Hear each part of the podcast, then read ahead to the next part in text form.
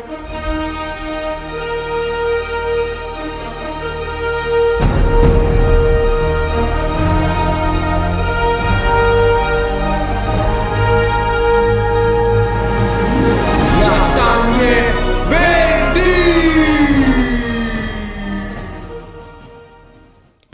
Buonasera lasagnini e lasagnine e bentornati ad un nuovo podcast, questa volta al nostro appuntamento, eh, il nostro format no? che si dedica alla psicologia, alla psicoterapia più in generale. Siamo sempre qui con la dottoressa Teresa Menafra che Ciao salutiamo a tutti, bentrovati. e al microfono con me c'è Teresa, ciao a tutti ragazzi. un'altra Teresa. Esatto. Teresa al Oggi- quadrato. Teresa al quadrato.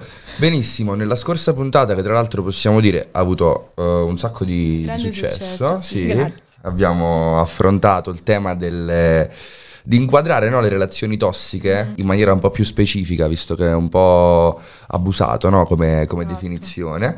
E credo che ci siamo riusciti perfettamente, insomma, e continuiamo questa volta affrontando un altro problema eh, che è sempre molto comune al target eh, giovanile, no? Adolescenza, preadolescenza e più in generale mondo della giovinezza, che è quello del... Dell'ansia. eh, un'altra parola che comunque... Cade un velo pietoso, soprattutto dopo questi anni di pandemia che credo appunto la dottoressa ci dirà che è aumentata tantissimo Sì, l'ansia. sì, come t- tutta una serie di disturbi nei, nei giovani, quelli che no- conoscevamo solitamente, l'autolesionismo, la depressione, mm, i, i- i pensieri negativi e p- quindi anche l'ansia.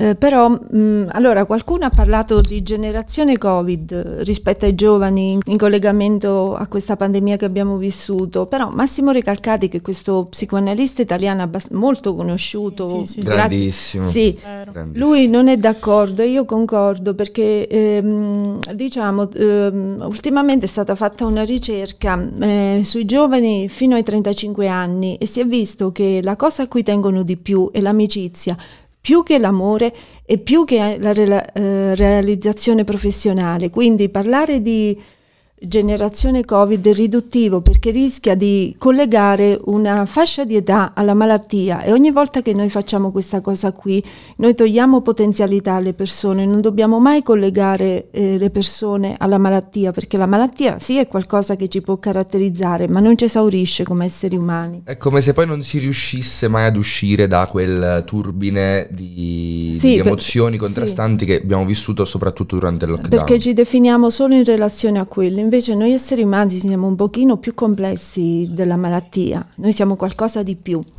Rispetto all'ansia, certo, è aumentata molto ri- durante la pandemia, però l'ansia è qualcosa che va oltre la pandemia, è qualcosa che esiste dalla notte dei tempi, che caratterizza l'uomo dall'inizio della sua vita. Rispetto all'ansia, io come terapeuta questa emozione l'ho conosciuta meglio grazie a due riflessioni, ve le propongo perché Sì. a me hanno aiutato molto a capire come l'ansia può diventare nostra amica e mi auguro che sia lo stesso pure per voi.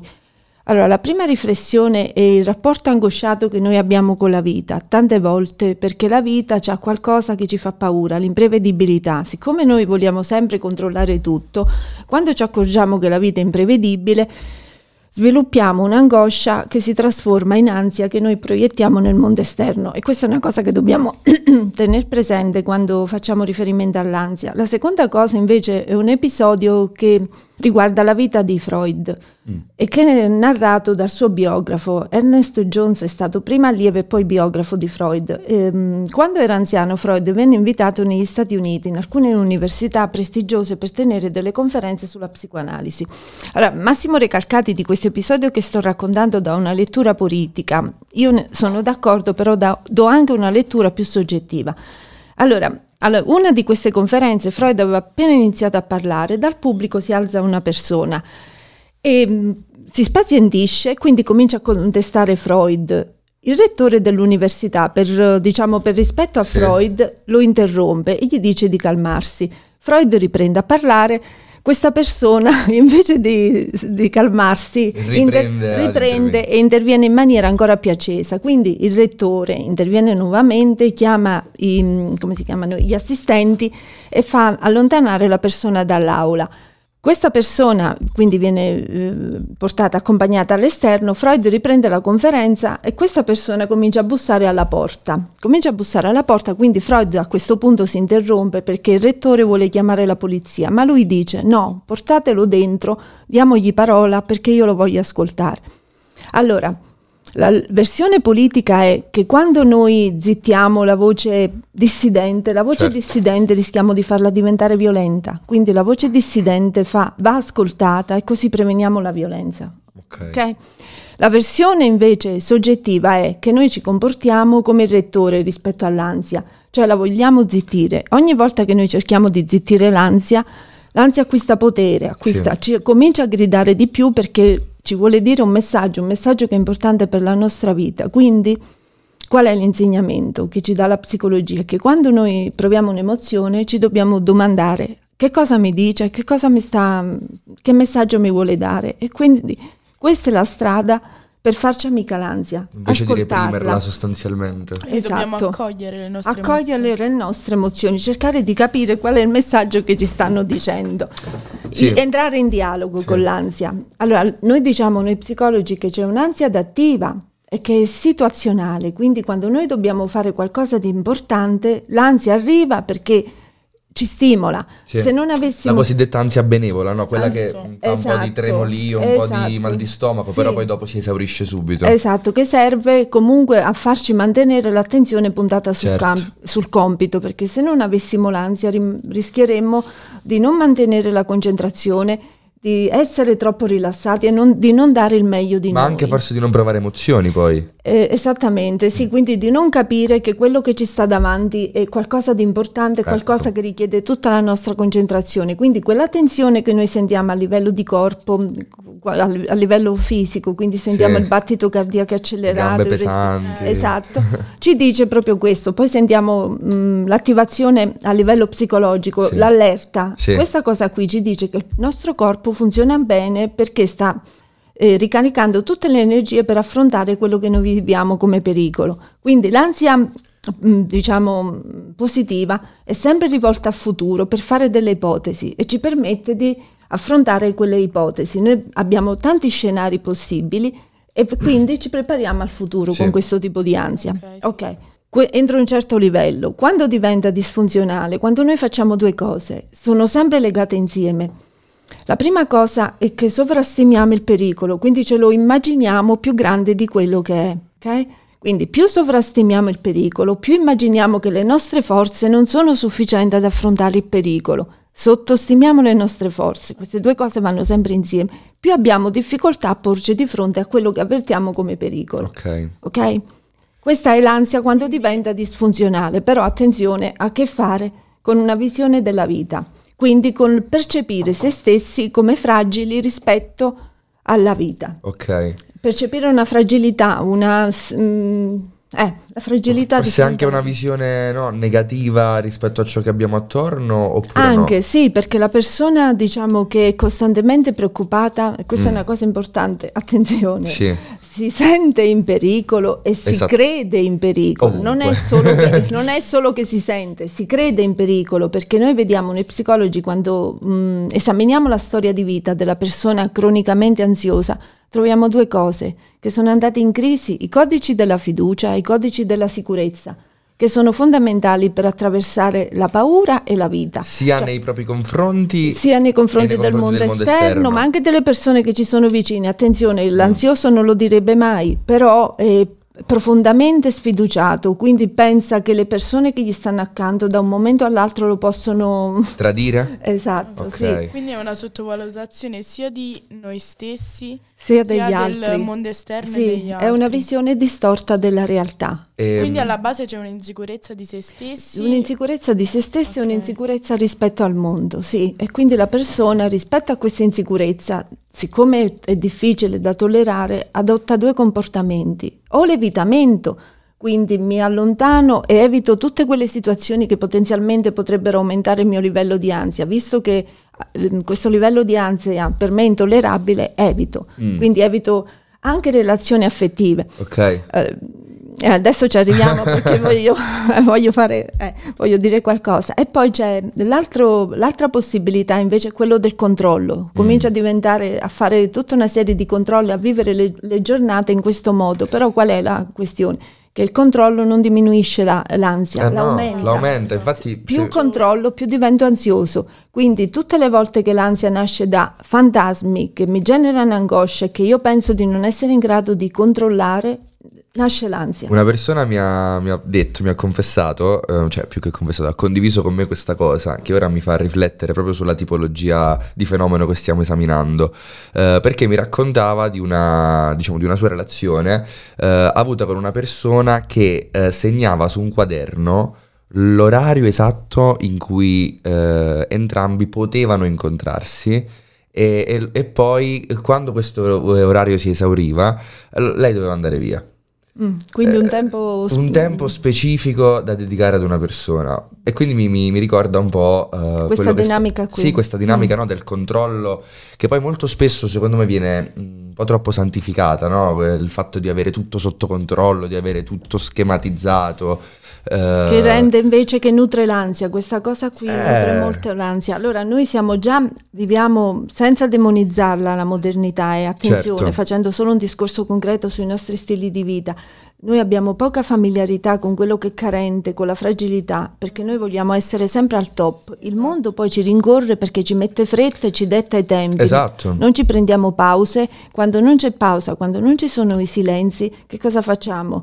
Viviamo in maniera un po' automatica, ci allontaniamo da noi stessi. Ma anche quando non c'è noia, forse. Cioè anche è quando... difficile anche annoiarsi, no? oppure ci si sente in colpa quando ci si annoia. Sì, perché, no, esatto. Sì, esatto, perché, non, hanno, perché non accettiamo di avere dei tempi morti, sì. di quelli che viviamo noi come tempi morti e che in realtà il nostro, il nostro corpo, la nostra corporeità ha bisogno di certi spazi che sono quelli del sonno, ad esempio. Noi vediamo eh. che gli ansiosi non riescono assolutamente hanno difficoltà a prendere sonno, sono in allarme, quindi non possono permettersi di chiudere occhio e questa cosa qui però continua a nutrire l'ansia. Questa mm-hmm. cosa qui è la percezione della propria fragilità. Eh? L'ansia e... può manifestarsi anche in questi modi esclusivamente, perché forse eh, ce la immaginiamo come un qualcosa che divora e lacera sia la mente che il corpo di chi effettivamente ne soffre ci sono delle forme lievi che però com- comunque sono, comunicano qualcosa, no? Perché ad esempio io ho un, un pessimo rapporto con il sonno, cioè nel senso, no, per capire... però non sempre dipende da Non sempre dipende da questo, esatto, però mi sento sì. una persona in allerta. Eh, nei confronti delle ad, cose. Anche io, ad esempio, parlavate prima delle, delle persone che vogliono controllare tutto. Mm. Io, ad esempio, ho la tendenza ad organizzarmi spesso, ad avere la giornata programmata e poi molto spesso quando poi mi ritrovo davanti a un ostacolo oppure quando qualcosa non va secondo i miei programmi, mi abbatto oppure mm. mi fermo un attimo e dico che devo fare? Adesso come la risolvo? Adesso come la mm. risolvo? Però mi rendo conto che è comunque un, una parte, del, un'indole della, del mio carattere e che poi puntualmente davanti alle situazioni difficili ci riesco pure. Però ad esempio io ho il vizio di, delle mani mm. E so che è provocato dall'ansia. Però mm, io ho iniziato con le mani dalla, mm, dalla pandemia, mm. quindi per questo poi all'inizio subito ho parlato di pandemia, perché poi uh, durante la pandemia si sono sviluppati tanti di quei disturbi come disturbi alimentari che anche io ne ho sofferto. Che ha acuito proprio Ma il modo in cui se ne soffre. secondo voi? Beh, forse eh. per l'impossibilità di avere un confronto con la corporeità eh. delle cose, cioè in generale con le persone. No, secondo me il mondo giovane è fatto per stare insieme agli eh, altri, eh, sì, sì, non sì. è sta- fatto per stare a casa. Questo riguarda un'altra fase della vita, la fase del riposo, la fase della giovinezza non è la fase in cui noi dobbiamo stare a casa eh, la fase della gioventù è quella di sperimentarsi in relazione con gli altri, quindi del dialogo, dello stare insieme, del vivere le cose insieme, andare al cinema, andare eh, a andare, me, fare durante, le cose dei ragazzi, insomma. Secondo me durante quei due mesi, tre mesi di pandemia, quello che ha influito tantissimo l'ansia e questi disturbi sono stati i social. In più, dobbiamo dire un'altra cosa, eh, la narrazione dei fatti brutti è sempre più vivida, è sempre più emozionale, viene Mhm. fatta dal mondo in questi termini qui e non c'è allo Viene quasi impacchettata, viene- no? e non c'è al contempo una narrazione del bello in- che equipari. Quindi quando eh, la notizia del brutto è trasmessa in questo modo diventa strisciante, si contagia da persona a persona e ci- poi ci si difende. Sì. E, Ma, ma poi diventa svil- preponderante questa visione per cui è, è Esatto. impossibile Quindi- riuscire a meravigliarsi delle cose, Eh, no? se- quindi se, se i giovani vivono a casa con delle persone ansiose, siccome sono i loro riferimenti quelle persone e comunque rischiano di essere contagiate anche dal e la- diciamo diventa un'epide- un'epidemia familiare. Poi si, può essere la persona più giovane, quella meno giovane Certo. che, ha- che avverte di più l'ansia, però comunque si manifesta e passa da una persona all'altra. Per contagio emotivo se non la riconosciamo. Ok. Mm. Una se non ci prendiamo questo. degli spazi per riflettere sull'ansia. Nello scorso podcast abbiamo evidenziato un po' ehm, quali erano gli errori no, nella definizione della relazione tossica. In generale, rispetto all'ansia, io sento spesso nominare eh, anche come, diciamo, come, mh, tra virgolette, giustificazione, no? magari al non uscire, al eh, non vivere perfettamente la socialità, tra virgolette, delle persone che dicono l'ansia sociale. Sì. Che significa? Eh, l'ansia sociale, mh, eh, allora, l'ansia sociale è frequente tra i- gli adolescenti, Mm. tra i- in quella fascia di età lì, perché cambia dal passaggio da bambino ad adolescente, cambiano le paure. Il bambino ha paura dell'uomo nero, del lupo cattivo, eccetera, eccetera. E i ragazzi cominciano ad avere queste paure sociali, cioè di confrontarsi con gli altri. Sono più bello degli altri, sono meno, cioè più bello non lo pensano mai, di solito si pensa sempre sono meno Eh. bello, per quello si, ha, eh, si sviluppa l'ansia. Sono capace di parlare in pubblico, sono capace di parlare con le ragazze, sono capace di parlare con i ragazzi e poi anche eh, c'è molto il perfezionismo in questa fascia d'età, quindi si vogliono ottenere buoni risultati, quindi anche le prestazioni sportive, scolastiche, si, è sempre, si cerca sempre di ottenere dei buoni risultati e quindi questo crea ansia.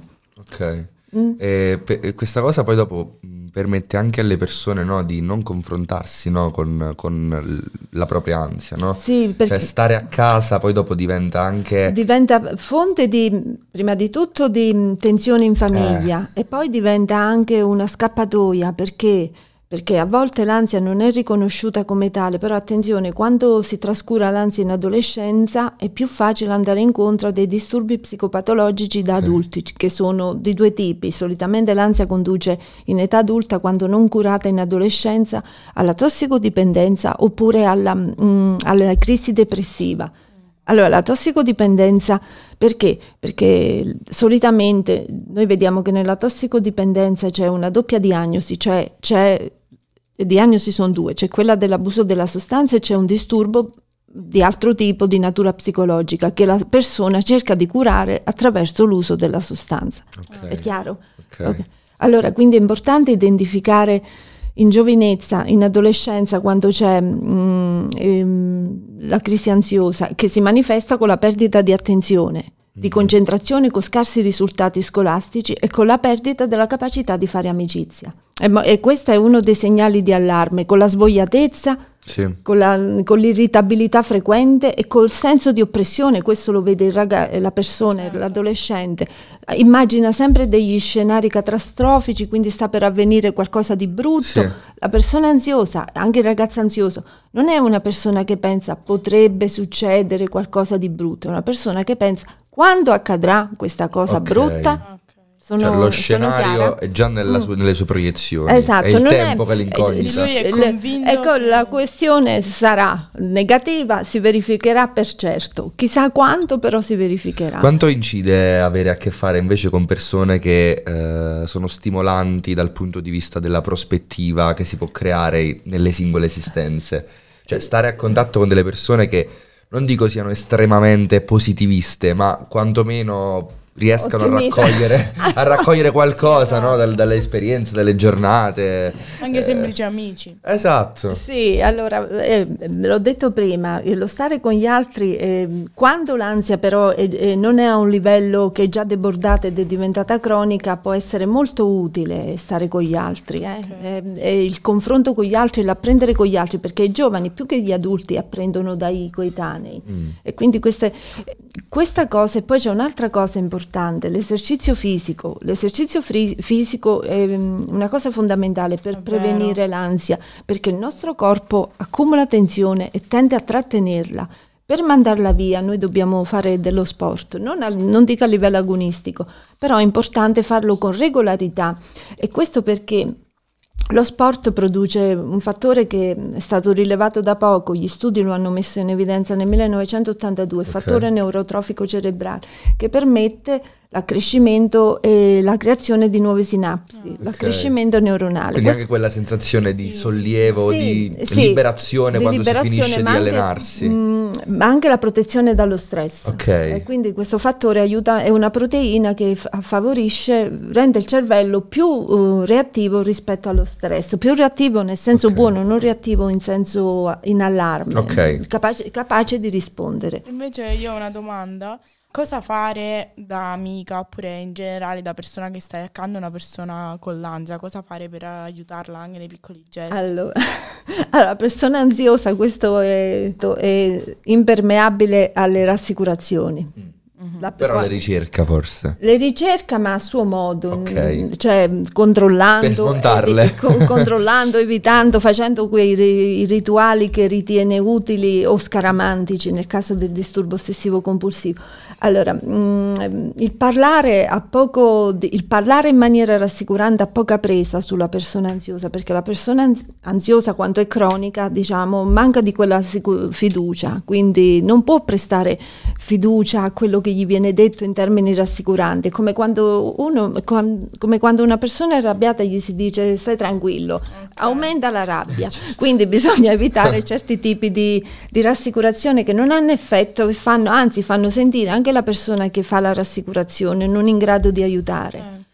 E, mh, bisogna s- cercare di identificare le situazioni concrete in cui la persona manifesta l'ansia. Allora lì mettere in evidenza, cercare di capire come si manifesta concretamente nella persona l'ansia e il momento giusto far rilevare queste cose qui. Io ho un'altra domanda invece contraria dic- diciamo a quello che ho chiesto prima, quindi quanto in- incide invece il restare soli a casa confrontandosi con un mondo digitale? Sì, sì, sì. Eh, Sì, ha un- già- ho ca- Eh, no, no, no. capito. Ci siamo capiti. Sì.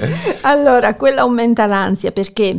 Perché si perdono cam- competenze sociali. Il mondo virtuale non è il mondo sociale, non è il mondo in cui ci si guarda, eccetera, eccetera, in cui noi abbiamo un riscontro eh, proprio fisico del- dell'impatto che abbiamo su un'altra persona. Quindi più stiamo isolati, meno competenze sociali sviluppiamo, soprattutto da giovani. Perché E- ci confrontiamo di meno? perché ci confrontiamo di meno e perché sul mondo virtuale noi possiamo dire quello che vogliamo, possiamo mettere in evidenza una vetrina, mettiamo in evidenza alcuni aspetti di noi. Allora, già in genere eh, noi usiamo spesso delle maschere anche nel, nel confronto reale. Virtuale le maschere ci sono nella maggioranza Certo. dei casi perché noi esponiamo quello che riteniamo il meglio di Certo. noi. La persona ansiosa, allora l'ansia, mh, la parola ansia, mh, c'è una lettura si- dal latino, è una lettura dal greco antico. Ok. Noi facciamo la lettura dal greco antico, Mm. perché il- dal greco antico, che riprendono poi le sacre scritture, significa separazione.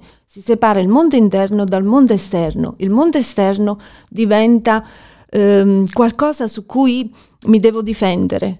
E- quindi il Il mondo in- pericolo, come se fosse il pericolo. come se fosse il- la fonte del pericolo. E questo però perché? Perché io mi devo difendere dalla mia fragilità. L'ansia si configura come qualcosa che ha un potere distraente dal mio mondo interiore. Io non voglio vedere gli aspetti di me mh, negativi. Jung, questo mh, analista svizzero, parlava di ombra, è stato il primo a parlare di ombra, che è il lato eh, della nostra personalità che è carente. Noi non lo vogliamo guardare. Mm.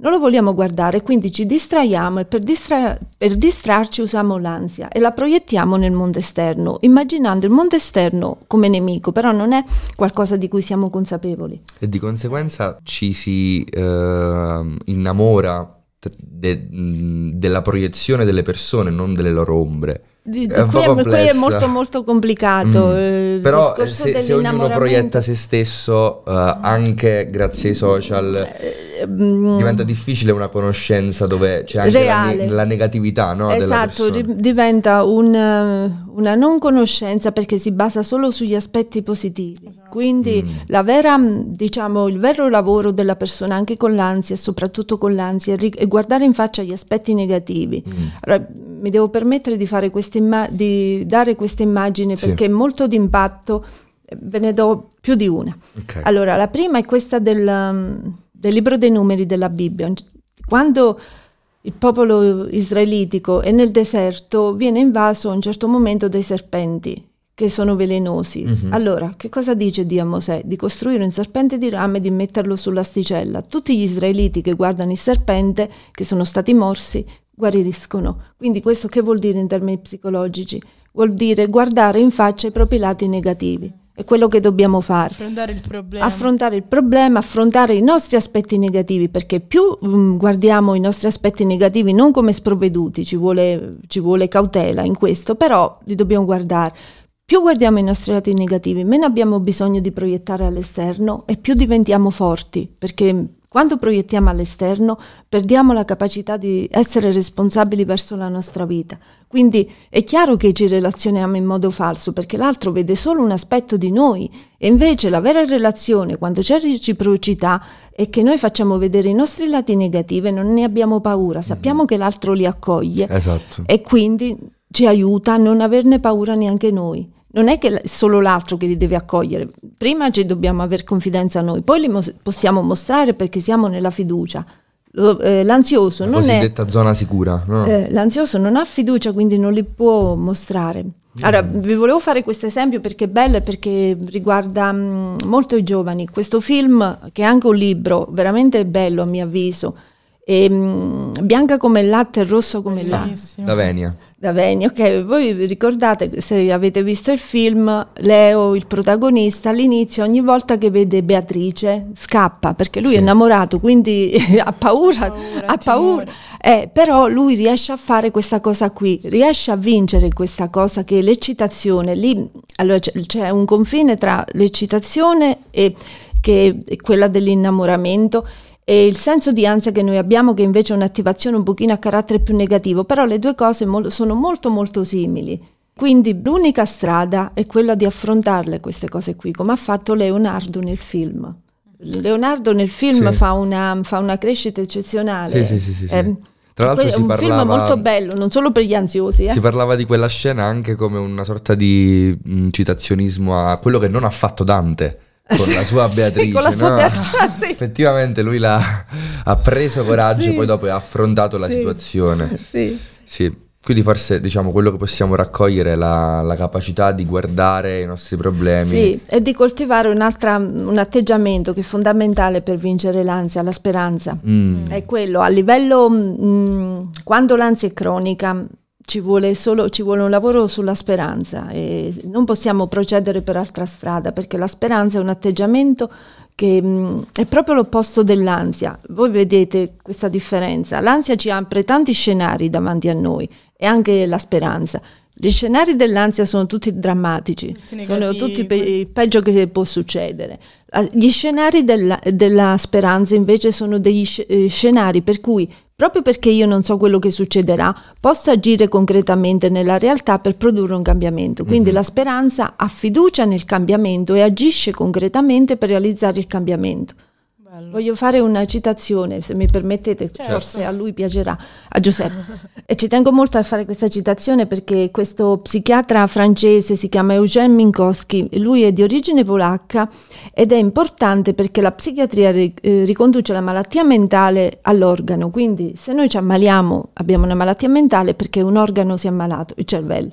Lui invece fa parte della psichiatria esistenziale, quindi dialoga con la filosofia, in particolare con Heidegger eh, lui ha studiato molto mh, la malattia mentale in funzione del tempo, quindi la malattia come il significato che noi diamo a noi stessi alla realtà che ci circonda. Questa è l'origine della malattia. Allora lui dice, e attenzione che la definizione è bella ed è importante, la speranza è una funzione generatrice di un futuro migliore, quindi la persona speranzosa è una persona che crede in un domani migliore, ma non è solo quello, crede in un domani che si può migliorare e si dà da fare, si spinge ad agire per creare quel domani migliore in cui crede. E, mm, ci sono due componenti della speranza. La prima è un risultato, cioè io mi devo, devo credere che posso raggiungere l'obiettivo che mi prefisso. Se io voglio studiare scienze politiche, devo credere che ci posso riuscire. Certo. La seconda componente è che io devo aver fiducia nella mia capacità di elaborare un piano per raggiungere quell'obiettivo. Se io voglio studiare scienze politiche, come raggiungo questo risultato? Devo essere capace di pianificare come organizzo le mie giornate in funzione dello studio. Se non ho ansia, passerò il tempo a spassarmela.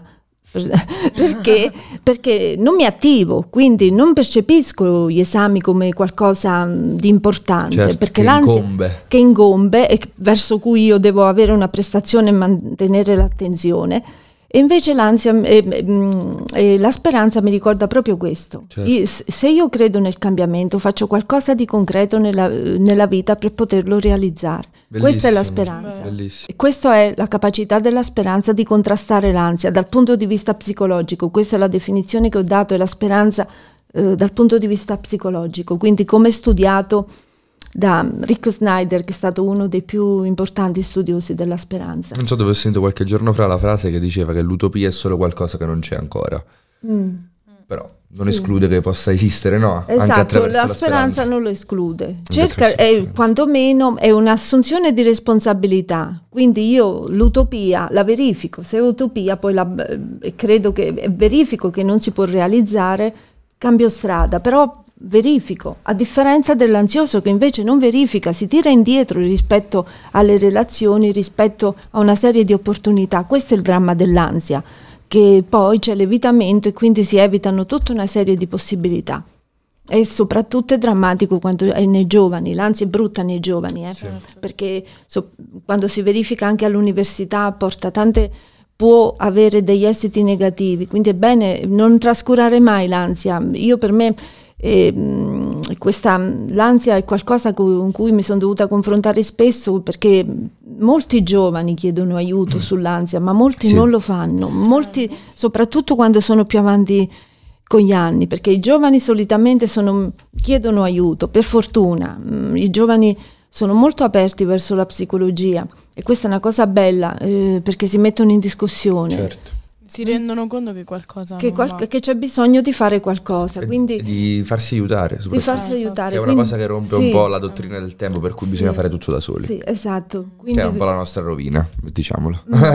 Lo dico io almeno, prendo la responsabilità di dirlo. quindi quando avete l'ansia e quando vi accorgete che l'ansia sta diventando qualcosa che intrappola la vostra vita, chiedete aiuto. Va bene, allora... Ci lasciamo con questo grande Esatto, messaggio. Sì, e poi con una canzone, col titolo di una canzone. Quale, quale? Giovanotti, mi fido di te, Mi è la canzone te. per gli ansiosi. Bellissima, è dice questa cosa qui importante. La vertigine non è paura esatto, di cadere. Esatto, questo è l'augurio che facciamo a tutti gli ansiosi in ascolto. Bellissima. Ci vediamo al prossimo appuntamento. Sì, Grazie mille alla volentieri. dottoressa Ciao a tutti. Vi lasciamo così. Buonasera.